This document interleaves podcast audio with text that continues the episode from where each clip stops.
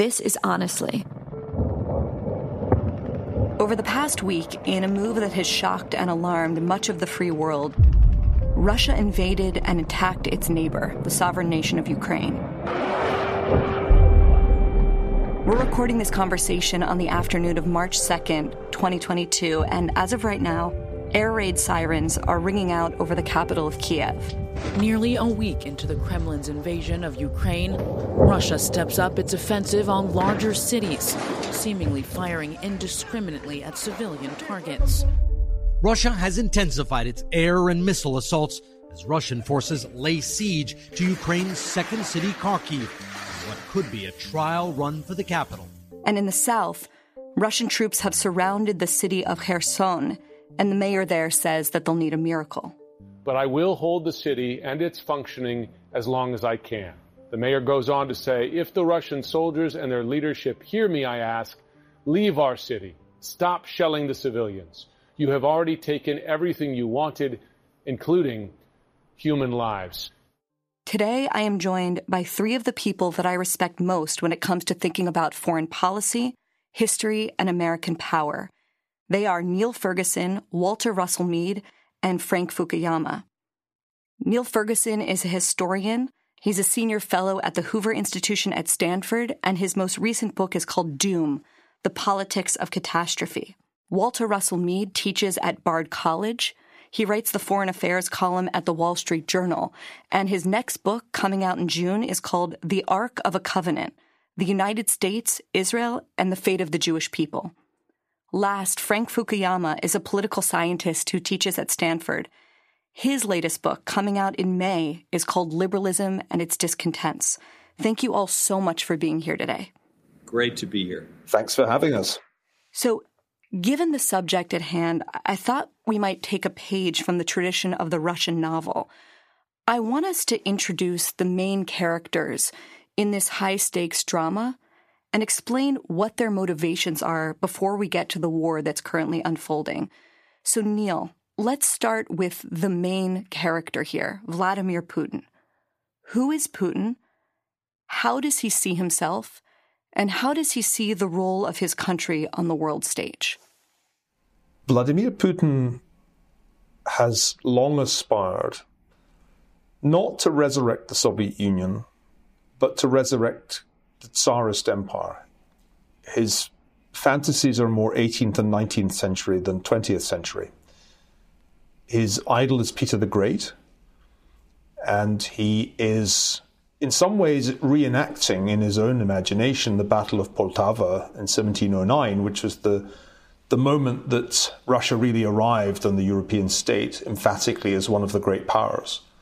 Putin published an essay on the historic unity of the Russian and Ukrainian people, a strange pseudo historical essay, essentially saying the independence of Ukraine is an historical anom- anomaly. And when I read that essay when I was in Kiev back in September, I realized that Ukraine was screwed because he was going to break its independence, either to annex it outright or more probably simply to be to reduce it to the status of a, a puppet state similar to Belarus or Kazakhstan, clearly within the Russian sphere of influence, and not in danger, in his eyes, of becoming a successful democracy orientated towards the West and a member of the European Union and the North Atlantic Treaty Organization. That's what he is fighting this war to prevent.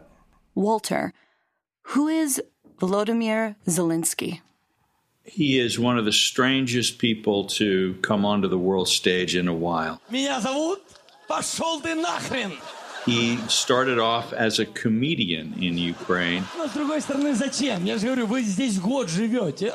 Знаешь, пошел ты нахрен, полностью пошел ты нахрен. Я and actually filmed a television series about a comedian who becomes president of his country. Василий Петрович Голобородько? Да. Доброе утро. His election was actually a sign, in some ways, of, of the alienation of many people in Ukraine from the existing Ukrainian political establishment. Ukraine, in a lot of ways, has, has a, a real split between a kind of a, the civil society movement for democracy and to move westward is is a very important part of Ukrainian society but at the same time, a lot of the political parties, a lot of the economic institutions, a lot of the government bureaucracy remains wedded in various ways to structures that date back to Soviet times. And Ukraine is a country of oligarchs, powerful oligarchs, who often work through the political process. I think what we've seen is that under this national crisis, we're seeing a kind of new Ukraine struggling to be born. And I think it's going to transform the role of the president um, and maybe catapulted him into a place he didn't think he was going to be. Если у нас попытаются отнять нашу страну, нашу свободу, наши жизни, жизни наших детей, мы будем защищаться. Speaking of the president, Frank, who is Joe Biden and what is his perspective and his motivation In this drama?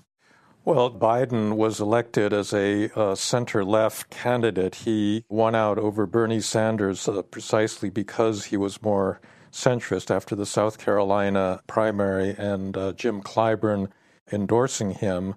Since he has been president, he actually moved not to the center of the American political spectrum, but to the center of the Democratic Party and perhaps even a little bit further towards its progressive wing, certainly in terms of the three big spending bills that he hoped to um, pass through Congress. And, you know, in terms of the cultural divisions within the party, he has taken a stand against defund the police and some of the other slogans of the progressive wing of the party, but he's not done that with a whole lot of emphasis. However, in foreign policy, I think that he returns the United States to its traditional position that it's held, you know, in, in, on and off really since Woodrow Wilson of being an internationalist, a supporter of democratic allies. And I frankly think he's done a magnificent job in rallying the whole NATO alliance to oppose uh, Putin and, you know, some very smart things in terms of, you know, for example, diverting LNG supplies to Europe so that uh, they could endure a Soviet cutoff of gas to them if there were to be a war. Uh, I think he's probably the single person most responsible for this amazing change in German foreign policy. I mean, the Germans have abandoned 40 years of Ostpolitik, you know, the, the reaching out to Russia uh, that was their hallmark um, all the way through Angela Merkel and has declared, you know, Olaf Scholz, the chancellor, has declared a doubling of the German defense budget and uh, willingness to sell weapons to or ship weapons to Ukraine.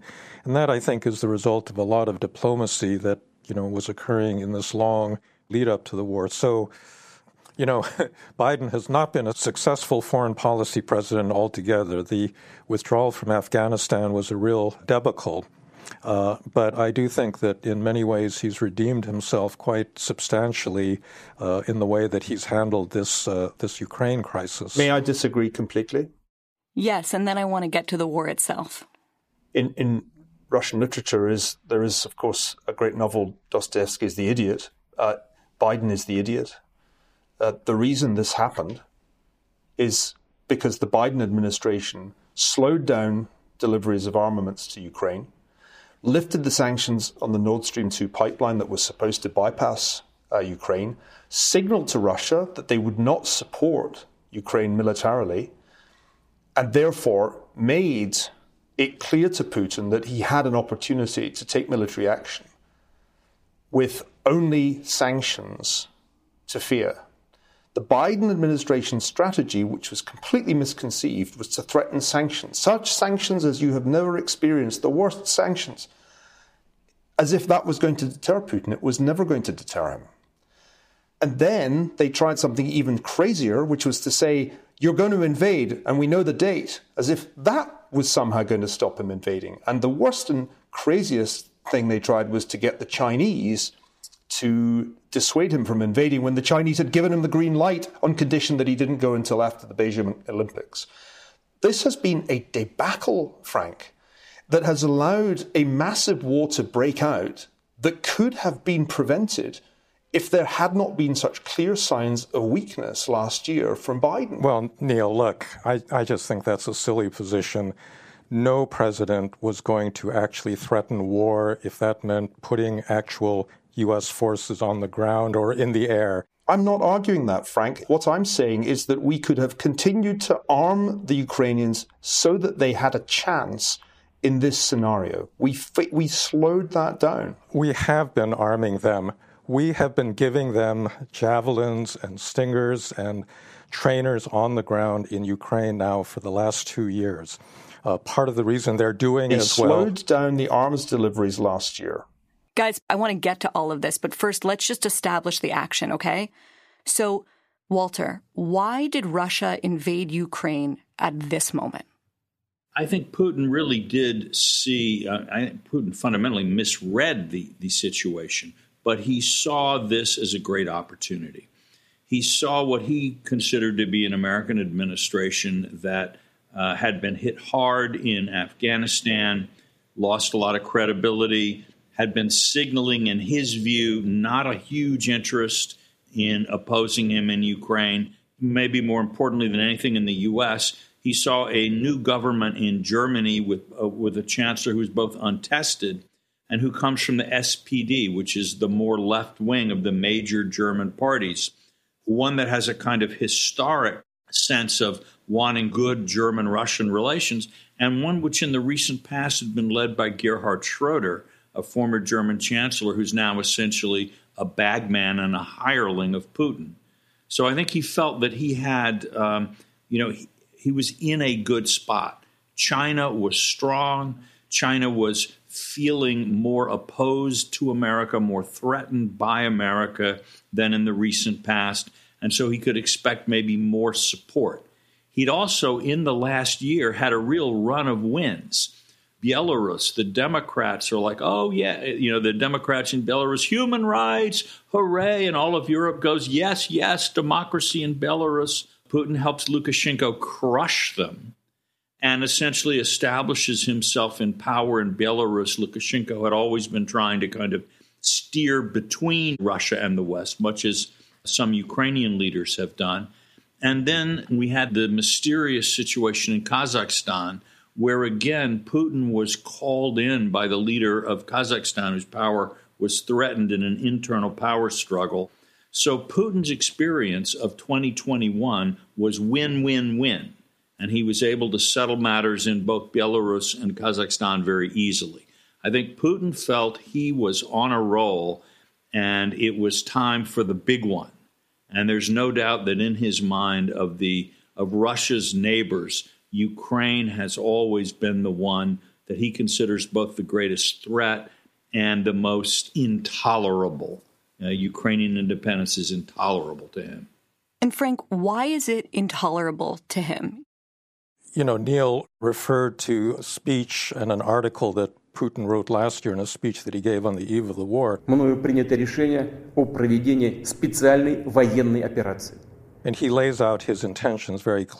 А также преданию суду тех, кто совершил многочисленные кровавые преступления против мирных жителей, в том числе и граждан Российской Федерации.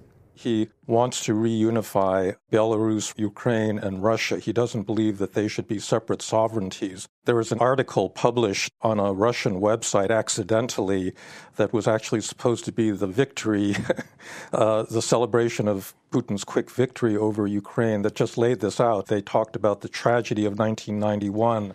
For over 40 years, the United States led the West in the struggle against communism. When the Soviet Union fell apart, this struggle shaped the lives of all Americans. It forced all nations to live under the specter of nuclear destruction.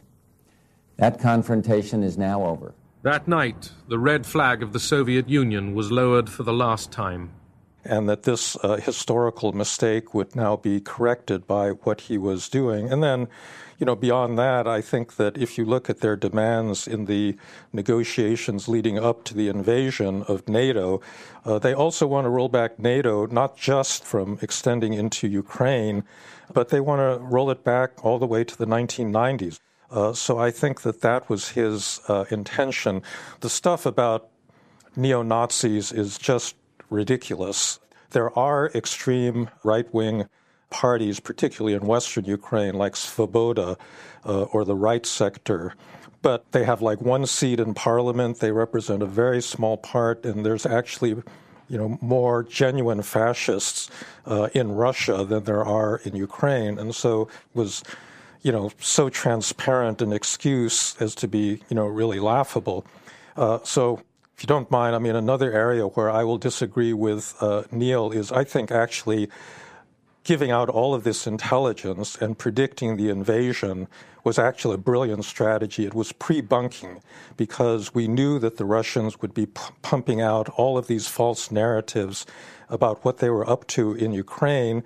And I think the administration, you know, declassified a lot of their intelligence to get everybody ready so that they wouldn't believe uh, some of the stuff coming out of Russia. And it worked brilliantly nobody believes this stuff. You know, part of the reason there's such a massive protest against what happened is that none of these Russian narratives really make sense to anybody, you know, because we seem to have gotten the intelligence uh, right ahead of time. And by the way, you know, in part redeemed the failure of the Iraq War when we released intelligence that turned out to be completely wrong.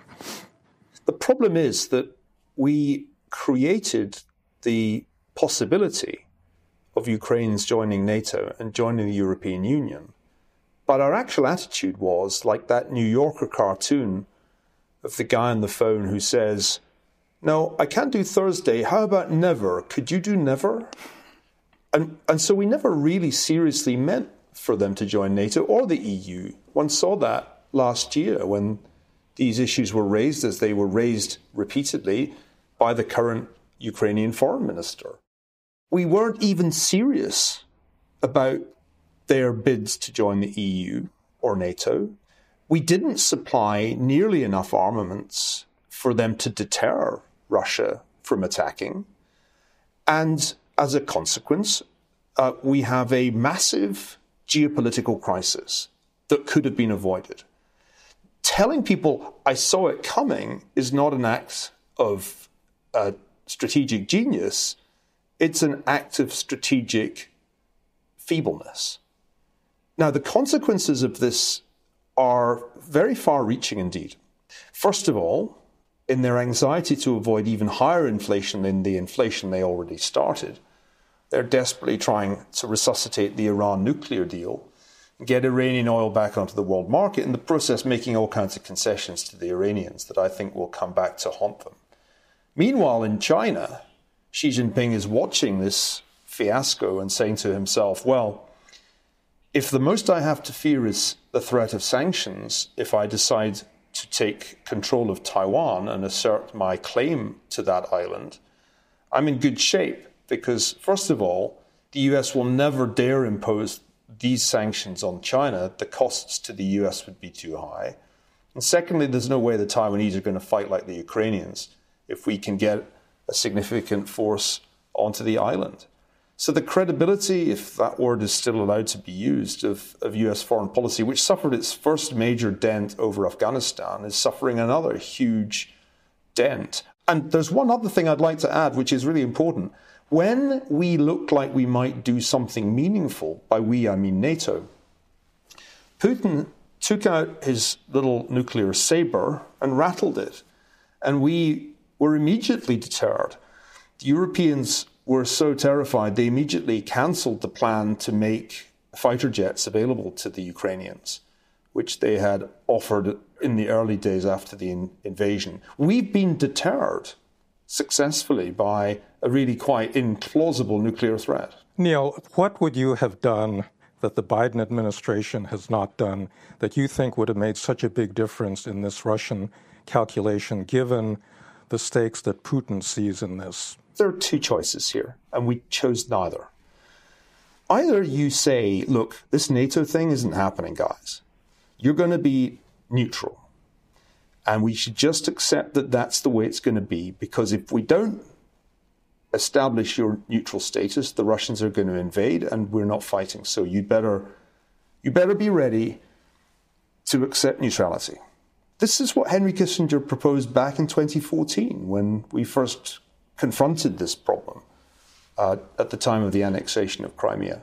So you either said to the Ukrainians, it's NATO thing's not happening, but we will guarantee you neutrality to avoid the Russian invasion. If you're not going to do that, then you have to arm the Ukrainians sufficiently that they can deter the Russians. We did neither.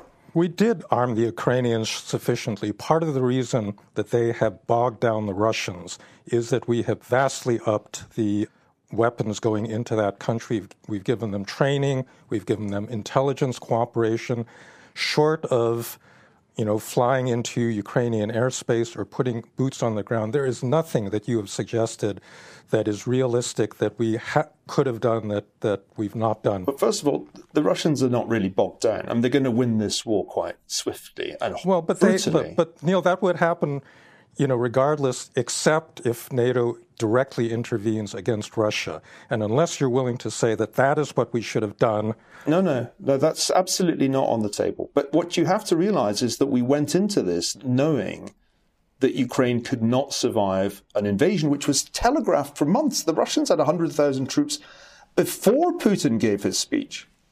The worst case scenario is the one that we now confront.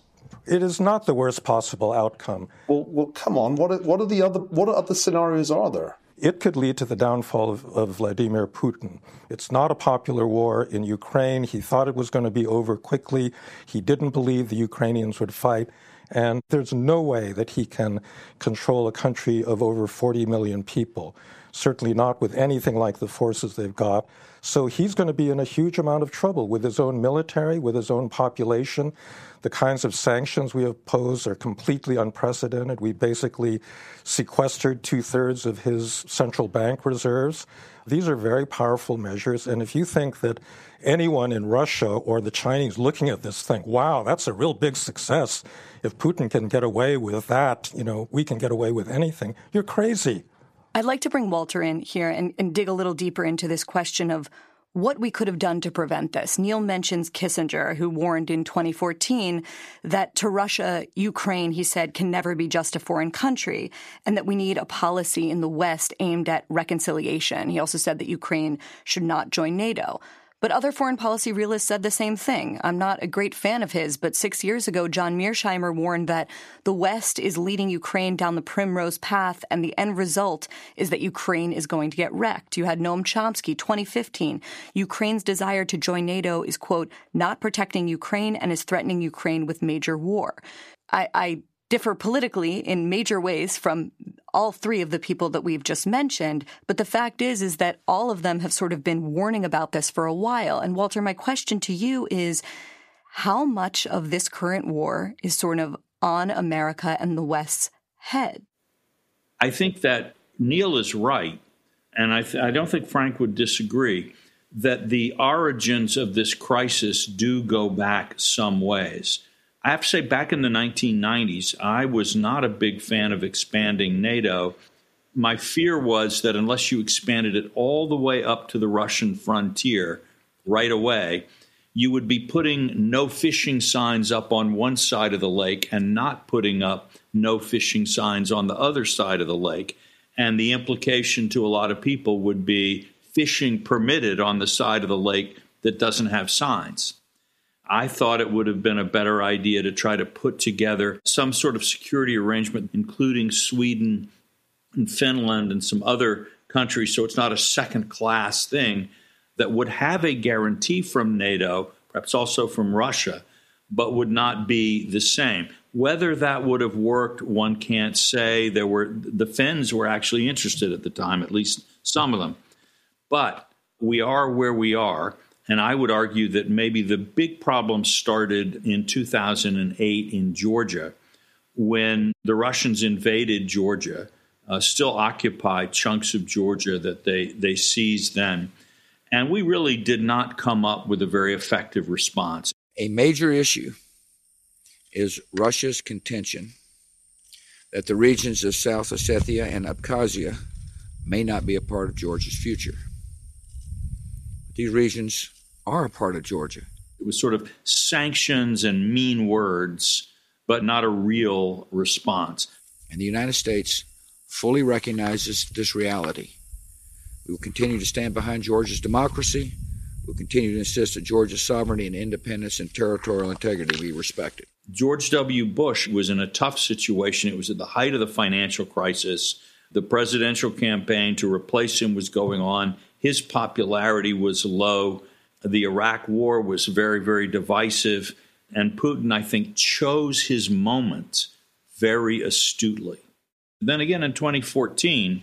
In recent months, as the citizens of Ukraine have made their voices heard, we have been guided by a fundamental principle. The future of Ukraine must be decided by the people of Ukraine. That means Ukraine's sovereignty and territorial integrity must be respected, and international law must be upheld.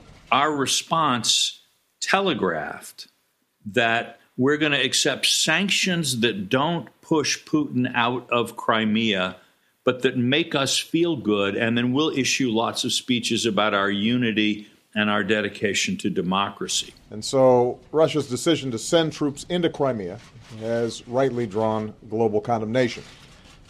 From the start, the United States has mobilized the international community in support of Ukraine to isolate Russia for its actions and to reassure our allies and partners. We saw this international unity again over the weekend when Russia stood alone in the UN Security Council defending its actions in Crimea. And as I told President Putin yesterday, the referendum in Crimea was a clear violation of Ukrainian constitutions and international law, and it will not be recognized by the international community. We've taught Putin over a period of years that the way we counter geopolitical assault is through tough words and essentially sanctions that are of marginal impact. Today, I'm announcing a series of measures that will continue to increase the costs on Russia and on those responsible for what is happening in Ukraine. And so he very much expected the same thing to happen this time, perhaps 2014 on a larger scale. He gets more territory, we give more sanctions. So I, I think it's you know the Biden administration. I think some things it's done have been better than others, um, but this, it did not create this situation.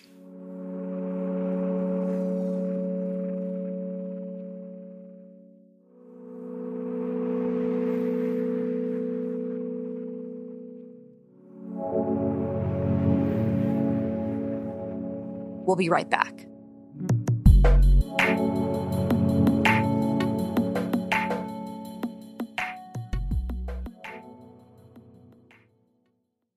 There's so much more to Jewish history than persecution. I know it's sometimes hard to believe that when you talk to Jews, but trust me, there is. And in Jewish History Unpacked, the newest podcast from the people who brought you Unpacking Israeli History, you'll find out about some of the craziest, most amazing, but lesser known stories that fill the Jewish history books.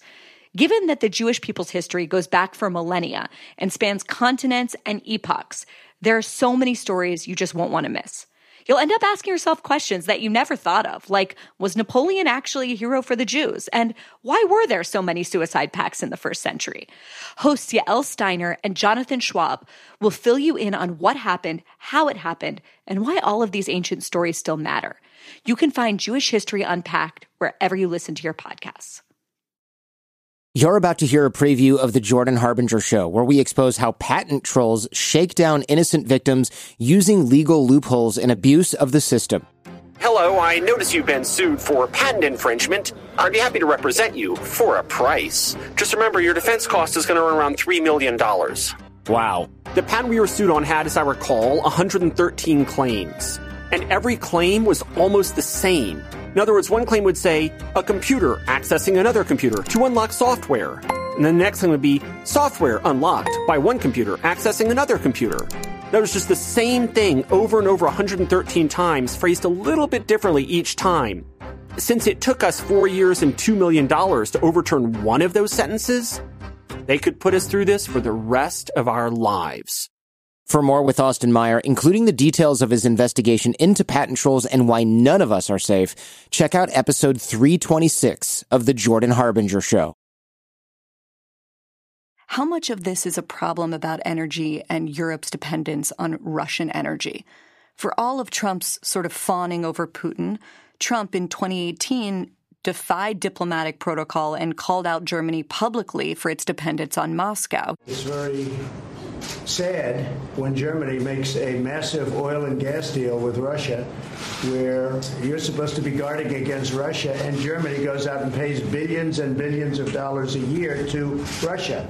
He said, Germany, as far as I'm concerned, is captive to Russia because it's getting so much of its energy from Russia. German officials deny that the controversial Nord Stream 2 pipeline will allow Russia to exert undue influence over their country. True, not true, fair, unfair? I think when, when the history books finally come through all this, the American president who'll be seen to have been the least effective in dealing with Putin will be Barack Obama. Uh, the combination of Crimea and Syria.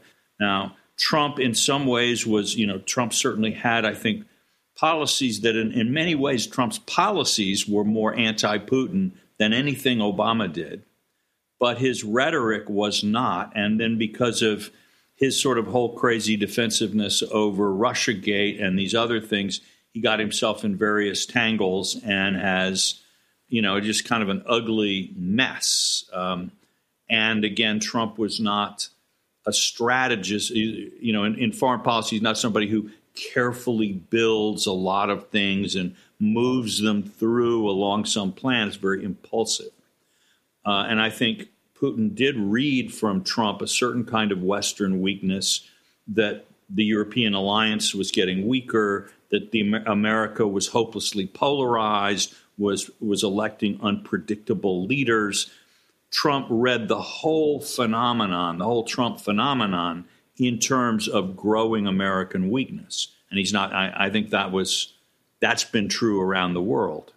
Is Biden a continuation of sort of an extension of this weakness, or at least the projection of weakness that you're attributing to Obama? I mean, last night we heard Biden at the State of the Union opening on this subject, saying that the U.S. stands with the Ukrainian people. Putin's latest attack on Ukraine was premeditated and totally unprovoked. That freedom will always triumph over tyranny, all these soaring words. The three free world is holding him accountable. But the actual policies that are happening. Along with 27 members of the European Union, including France, Germany, Italy, as well as countries like the United Kingdom, Canada, Japan, Korea, Australia, New Zealand, and many others, even Switzerland, are inflicting pain on Russia and supporting the people of Ukraine. Putin is now isolated from the world more than he has ever been. Do they have any teeth? Will they actually project American strength? Maybe Frank or Niall on this one? Well, Bari, on the question of energy that you began with just then, it was hugely consequent that the German government and other European governments knowingly became reliant on Russian oil and gas, and oil is actually, in some ways, economically more important. The German government of Angela Merkel turned away from nuclear power and uh, regarded the uh, an increasing uh, import of Russian energy as, as a strategically smart move. Now, this is an old strategy in some ways. It goes all the way back more than 50 years to the late 60s and the birth of Ostpolitik, the idea of getting the Russians to export energy to Europe has a long pedigree. But if anything, the strategy was doubled down on uh, under Angela Merkel, and it, it, has created the opportunity for Putin in, in two respects. First of all, that is the principal source of revenue that the Russian state has used to build up its military capability, to restore its army's uh, technological edge and scale. And secondly, of course, it created a situation in which the European political and business elite became dangerously entangled with Russia to the extent that a former German chancellor ends up on the board of Gazprom and Rosneft, Gerhard Schroeder, who's going to go down in infamy in the history books. Explain this to me, though. How is it that Angela Merkel is praised by all right thinking people as the most serious leader, not just in Europe? I'm not. But- I, have never praised her, and I am, I am right thinking. She was a disaster. I mean, proper thinking, not conservative thinking. I mean, how is it that she could be praised as serious while failing to establish energy independence from, you know, an authoritarian power? I don't get it. Well, I remember vividly when Putin gave his famously menacing speech at the Munich Security Conference in 2007, I was sitting beside John McCain. Putin simultaneously called the end of the unipolar moment of American dominance and threatened the Europeans by implication. And John McCain was fit to be tied, wanted to do an immediate press conference and had to be restrained. But I later heard that Angela Merkel, who'd sat impassively during the speech, backstage said to one of her ministers, Geile Rede, cool speech. And I think one day we'll fully understand the ambivalence that Angela Merkel uh, felt all along towards Russia. As someone who'd grown up in East Germany, who entered uh, politics only after the fall of the Soviet Union, her ambivalence about Russia and I think about the United States is crucial here because it, it took Ostpolitik and it, it took it to a further stage in which, by the final year of her chancellorship, Germany was non aligned. In, in polling uh, two years ago, Germans said that they wanted to be closer to China than to the United States. The Körber Foundation published that poll. Now, all of this has changed with astonishing speed with her departure and Putin's invasion of Ukraine. Ostpolitik out the window. The new Chancellor Olaf Scholz, despite being a social democrat, has just committed to more or less double Germany's defense budget. There's an extraordinary paradigm shift happening in Germany right now that is as important as anything in the cast of characters we began with, because it would appear that Germany is now committed to playing a proportionate role in the defense of Europe, and that could imply German troops and assets, military hardware being deployed into Poland and the Baltic states, who are, after all, next on the menu if Putin is successful uh, in Ukraine. So this is a, an extraordinary turn of events. But the second question you asked about was American weakness. And I do think that that's a big part of this story. I agree with Walter. Obama's policy towards Russia was a disaster. Remember, the 1980s are calling and they want their foreign policy back? And the 1980s are now calling to ask for their foreign policy back because you know, the Cold War has been over for 20 years. And then Putin goes into Crimea, annexes it, takes uh, partial control of eastern Ukraine. And, and Obama responds, Walter says, with weak sanctions. And even worse, Obama then says, oh, we're going to have a red line on chemical weapons in Syria, wholly fails to enforce that, then hands the Russians responsibility for the chemical weapons. Next thing you know, Putin's in, intervened in the Syrian civil war and decided its outcome and established Russia as a power broker in the Middle East for the first time since the early 1970s. This was a disastrous record of failure, and I think it set many of these uh, these trains in motion that are reaching their their terrible terminus right now. Frank, seems like Walter and Niall have some agreement here on seeing Obama's weakness as sort of the root of a lot of what we're seeing now. Agree, disagree? So I think that many presidents, American presidents, have a role in bringing us to where we were. I think that we should really begin with the uh, Bucharest summit in 2008 when Ukraine was first promised uh, NATO membership. At the time, I thought that was a big mistake because we couldn't actually fulfill that promise. Uh, and uh, that was George W. Bush that did this. I would agree with the criticisms of Obama. I think his refusal to sell weapons uh, to Ukraine and uh, the red line, not observing the red line in Syria, were uh, were bad moves. I think that you guys have let Donald Trump off the hook big time. It's not just that he was upset about, uh, you know, RussiaGate. He has been issuing statements supporting uh, Vladimir Putin from well before he was elected president. Even after the invasion, you know, he talks about uh, Putin, uh, Putin, being a genius and very savvy. Uh, he speak, gives a speech, you know, just a few days ago at uh, CPAC where he attacks as a global tyrant who? A line has been crossed. You're either with the peaceful truckers or you are with the left wing fascists. And that's what's been happening. Justin Trudeau you know, I was uh, with Putin a lot. I spent a lot of time with him. I got along with him. I got along with President Xi. I got along with Kim Jong Un. Kim Jong Un has massive nuclear power.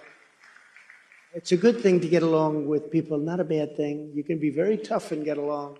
And so there is a real affinity for him and for his followers on the right for strongman leadership. That's really what uh, is at stake. And when you go to Helsinki and you say, I believe Vladimir Putin more than my own intelligence community, that's giving aid and comfort. You know, I mean, that's that's close to being treasonous in my view. Uh, so, you know, there there's a good reason for Putin to think that America is weak under Joe Biden, partly because Trump hasn't gone away. After January 6th, you got a significant part of the Republican Party that believes this lie that the election was stolen. The country is very seriously uh, divided because of the failure of the Republicans to concede the peaceful transfer of power. And so if you're Putin, you're saying, well, okay, we got a new president that's internationalist and saying uh, that he's going to do these things to me if I act, but the country is so divided, there, I can rely on my Republican friends to, um, you know, soften any blow you know, and then finally, if we get to Biden, yes, I think that he did not do certain things. I was very disappointed when he pulled back on trying to cancel Nord Stream. I thought at the time uh, last summer when he did this that this was a big mistake. So I think there's really four presidents involved here uh, that have contributed to this image of American weakness, that have made mistakes in policy. But where we are right now, I think, is pretty good, given uh, you know, given all that legacy. I wonder if I can ask a very basic question, but one that I think is kind of deep. Is the sovereignty of Ukraine of vital interest for the United States?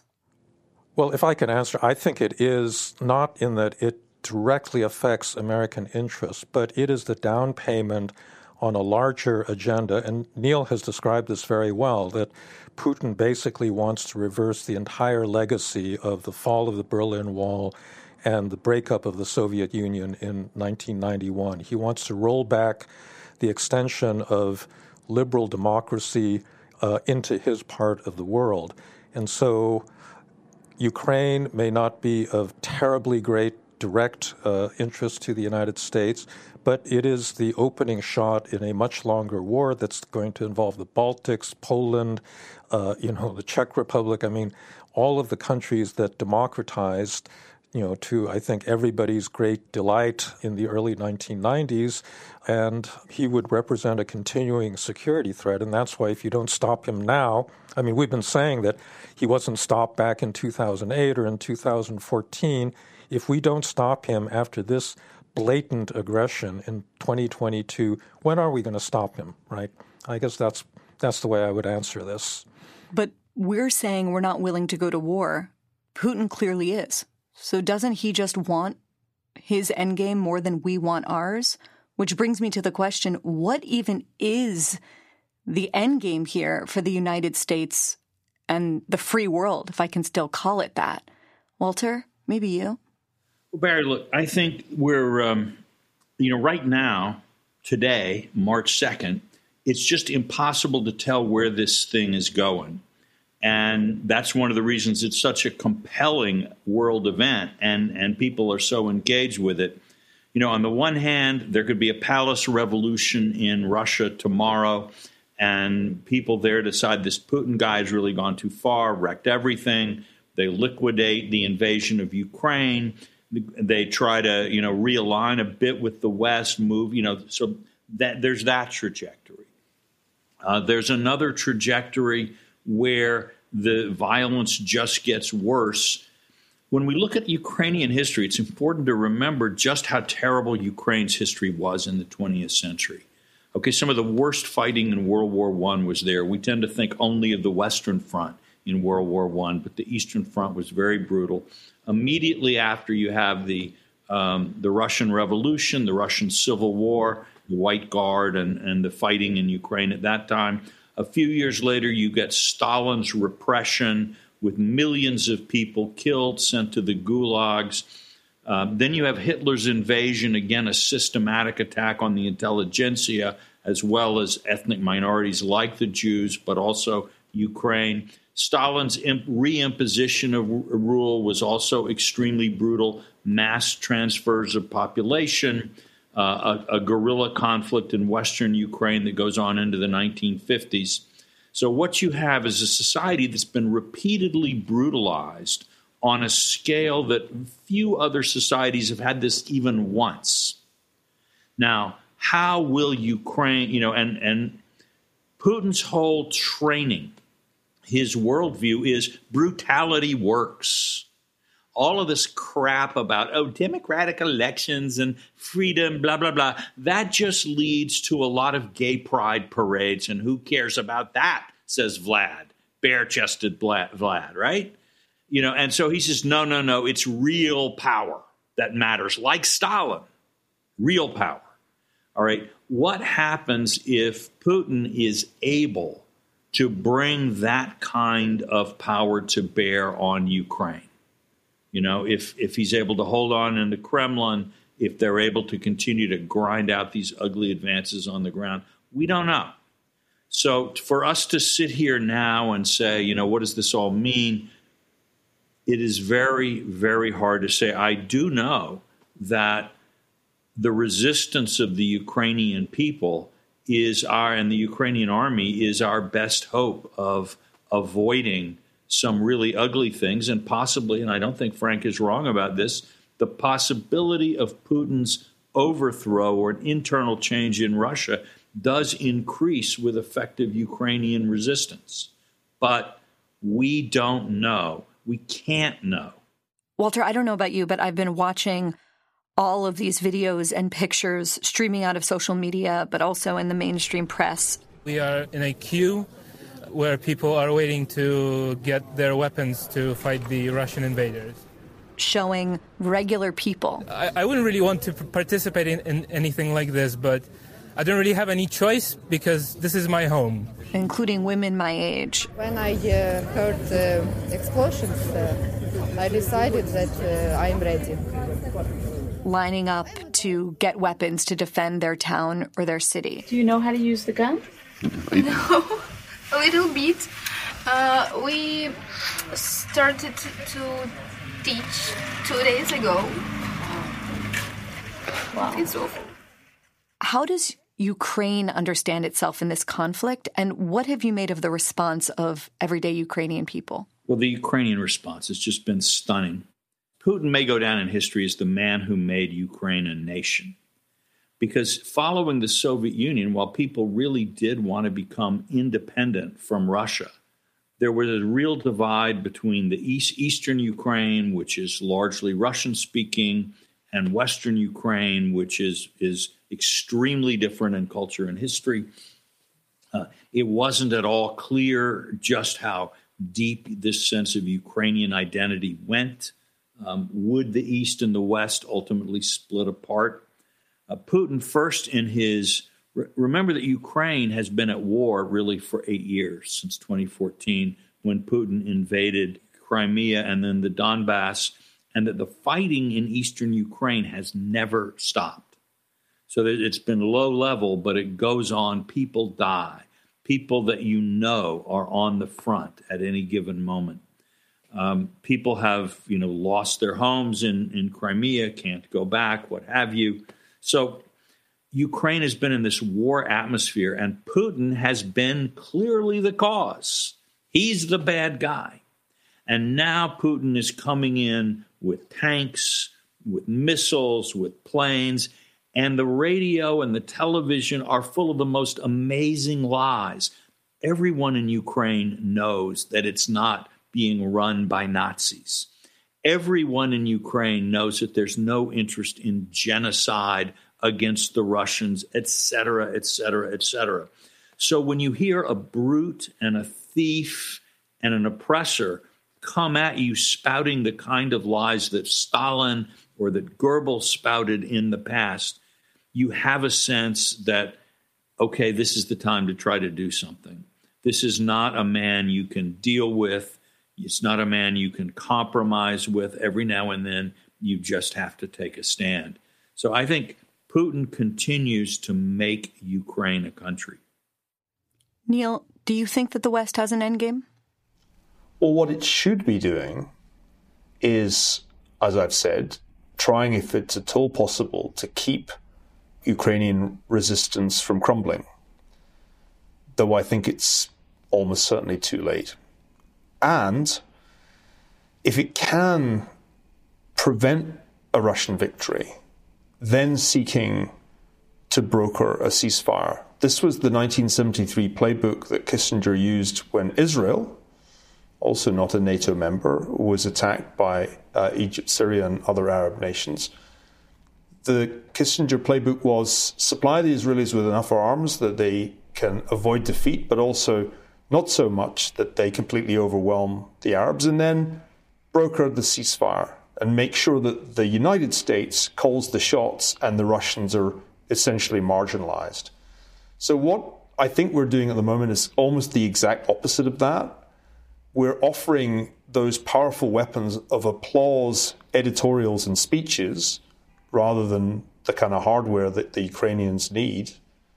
By the way, if they had just a little bit more in the way of Turkish TB 2 drones, they might actually be able to take those convoys out that are on the way to Kiev, but they clearly don't have enough. So we're not really helping them win. We're certainly not going to give them victory with fine words. Uh, and then we're leaving the Chinese to offer to intermediate, which is just fatal. Because what I think will happen, I know, I know what Putin's end game is. Putin's end game is smash the Ukrainians on the ground, get rid of Zelensky, one way or another, put somebody else in that position, do a deal with the oligarchs who obviously don't want to be expropriated uh, and done. And then say to the Chinese, yeah, I think we should definitely have some talks with the new Ukrainian government. How about Minsk? What is, how does Minsk sound? It's almost as if all the lessons of, you know, diplomatic history have been forgotten. There was a time when Russia got itself involved in a war with Japan that went pretty wrong, and the United States brokered the peace then. That was Theodore Roosevelt who played that role. But we are again and again allowing others to set the diplomatic pace. Even the Europeans, I think, have run ahead of the United States in the last week in ways that I don't think necessarily will endure. I, I wonder how long this paradigm shift in German politics will le- really last. But no, there's no, there's no end game. I think cluelessness has been the order of the day. And that is why, just to go back to my point that I was making earlier, this is a very bad scenario. Uh, yeah, maybe there are worse scenarios. Nuclear war is a worse scenario. But it's a pretty bad state of affairs if Russia is going to win by brutal means a conventional war using the tactics of Grozny or Aleppo on Kharkiv, killing a lot of people because this is just getting going.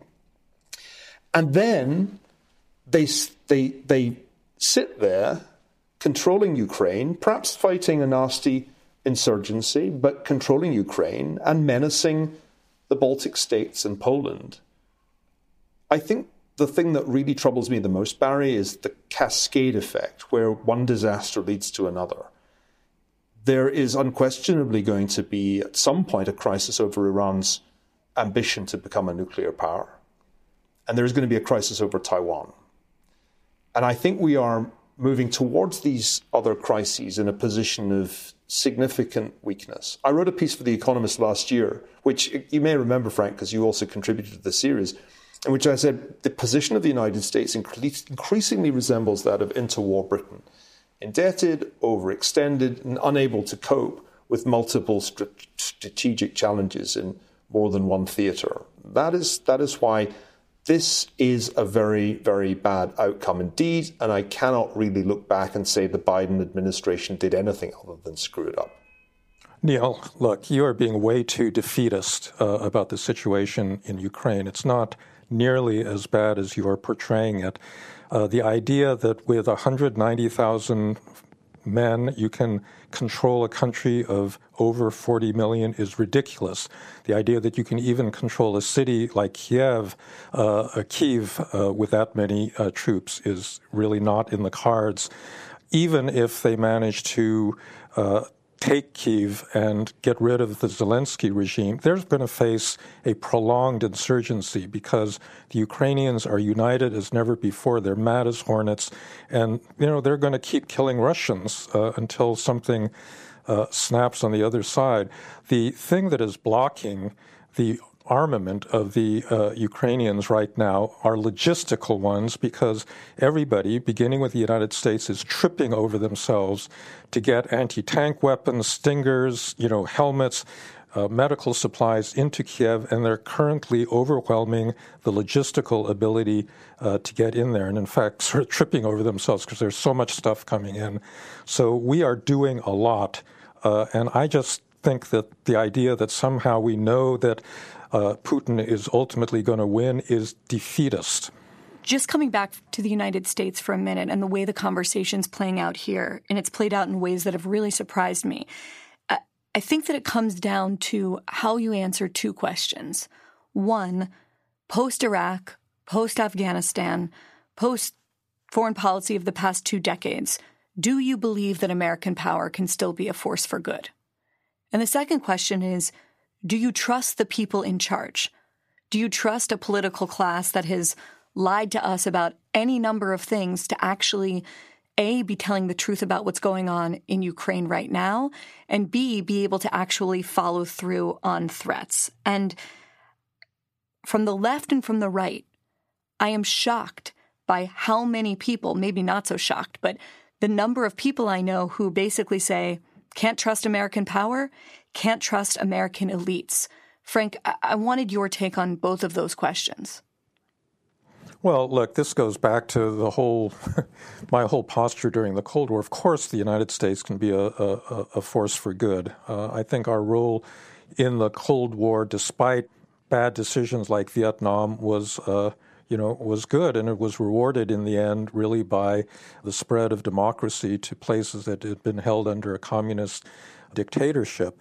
I think that most of the really bad mistakes that have occurred have been in the Middle East, and there I would actually uh, say that we're probably better in general uh, staying out or trying to minimize our presence because we really don't know what we're doing. Uh, the politics of that region is complicated in a way that I think the moral clarity that we're seeing in Eastern Europe and in Ukraine is much greater than the moral clarity of, you know, Syria or uh, Iraq or uh, Afghanistan, where we've been so heavily involved. And yes, I do think you can uh, trust it. Uh, well, look, first of all, if you if you believe that America and power is uh, a force for good, then it's completely corrosive to have this generalized distrust of America, that somehow the elites in America always lie to you, that they can't be trusted, that they won't uh, live up to their promises. They have to, I mean, we have to believe that that's uh, possible. And quite frankly, as I said at the beginning of this discussion, I think the Biden administration has pretty much lived up to its promises with regard to what it's going to do vis a vis Ukraine. It actually predicted what was going to happen very openly, and they were right in those predictions. And so, as I was saying, uh, you know, we created a lot of distrust for ourselves the way that George Tenet testified about uh, the intelligence on Iraq uh, before that war, but we've been pretty good about this one. And so, you know, I think we got to hope for the best in terms of rebuilding trust for the U.S. government because we are still very important to a lot of allies, a lot of democratic allies all over the world who are counting on us to help them. Having good intelligence is not sufficient. The problem is not having the intelligence, but formulating a coherent strategy on the basis of that intelligence. If you know Russia's going to invade Ukraine, and you even think you know the day it's going to happen, that's not that's not the end of the story. You then have to try and come up with a coherent strategy. If you can't deter Russia, if you can't find a diplomatic alternative to the conflict, then you have to have something more than I think we've got from the Biden administration thus far.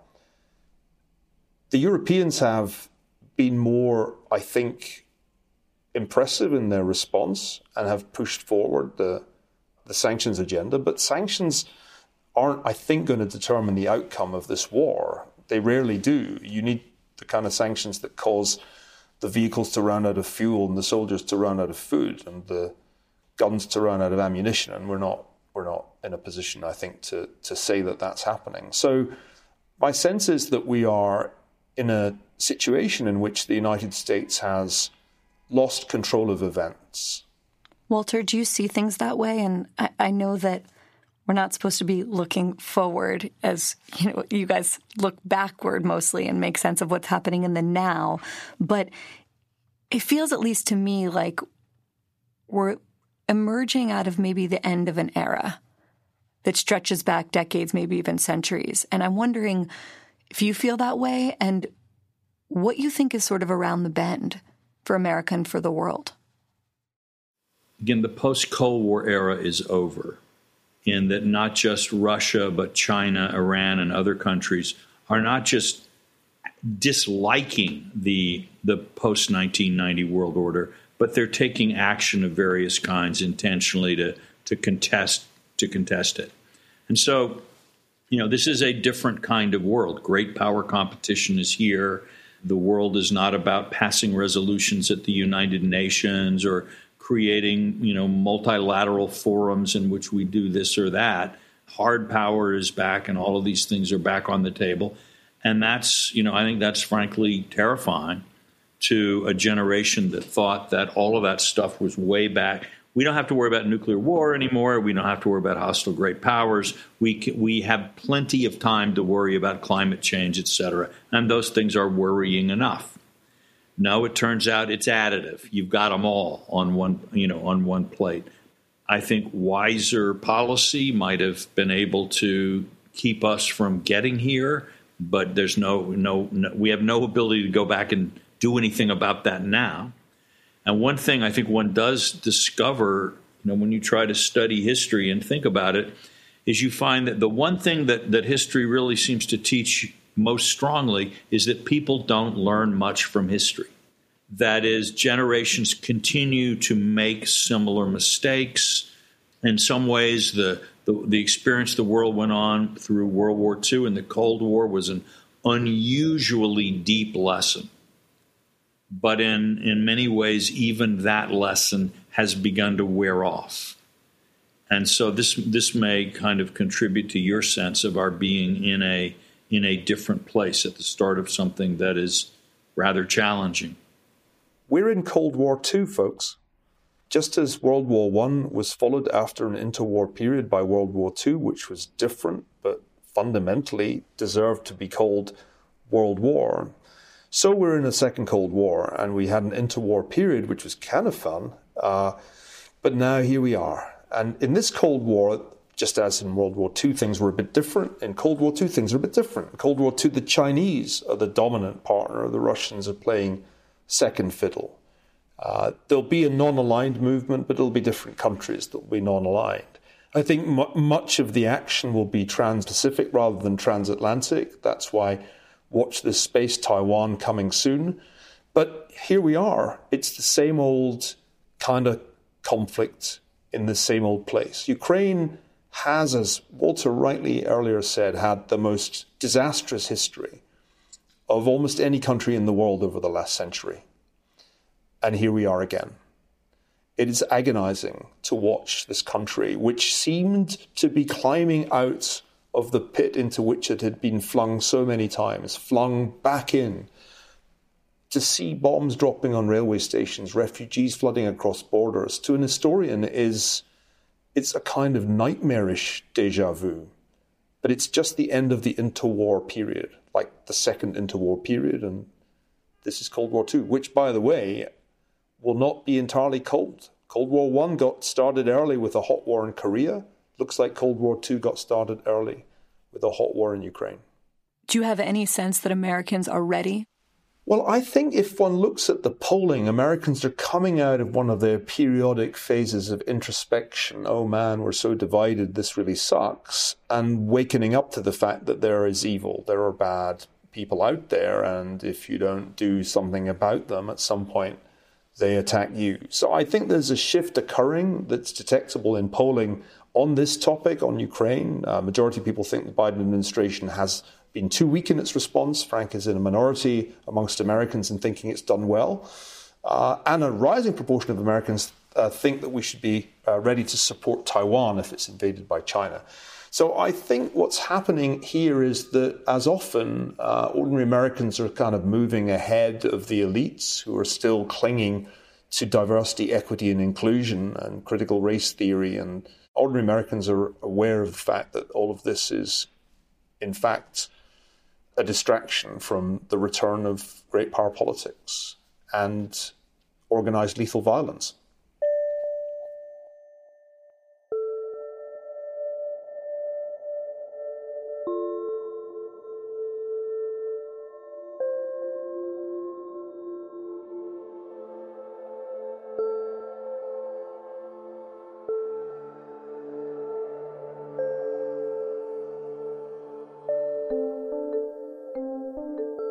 As always, if you'd like to drop us a line, email tips at honestlypod.com. Thanks for listening. We'll be back next week.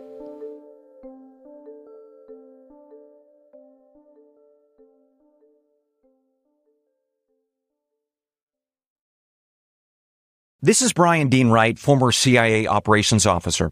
By now, you've probably heard of my podcast, The President's Daily Brief. We travel around the world talking about the most pressing news of the day. And the goal is to take complicated issues, both here and abroad, and make them really simple to understand. We also talk about solutions to the problems that we discuss, just like the actual brief delivered to the president each day in the Oval Office. So download and subscribe to the President's Daily Brief, available on all major podcast platforms starting at 6 a.m. Eastern, Monday through Friday. It'd be a pleasure if you joined us.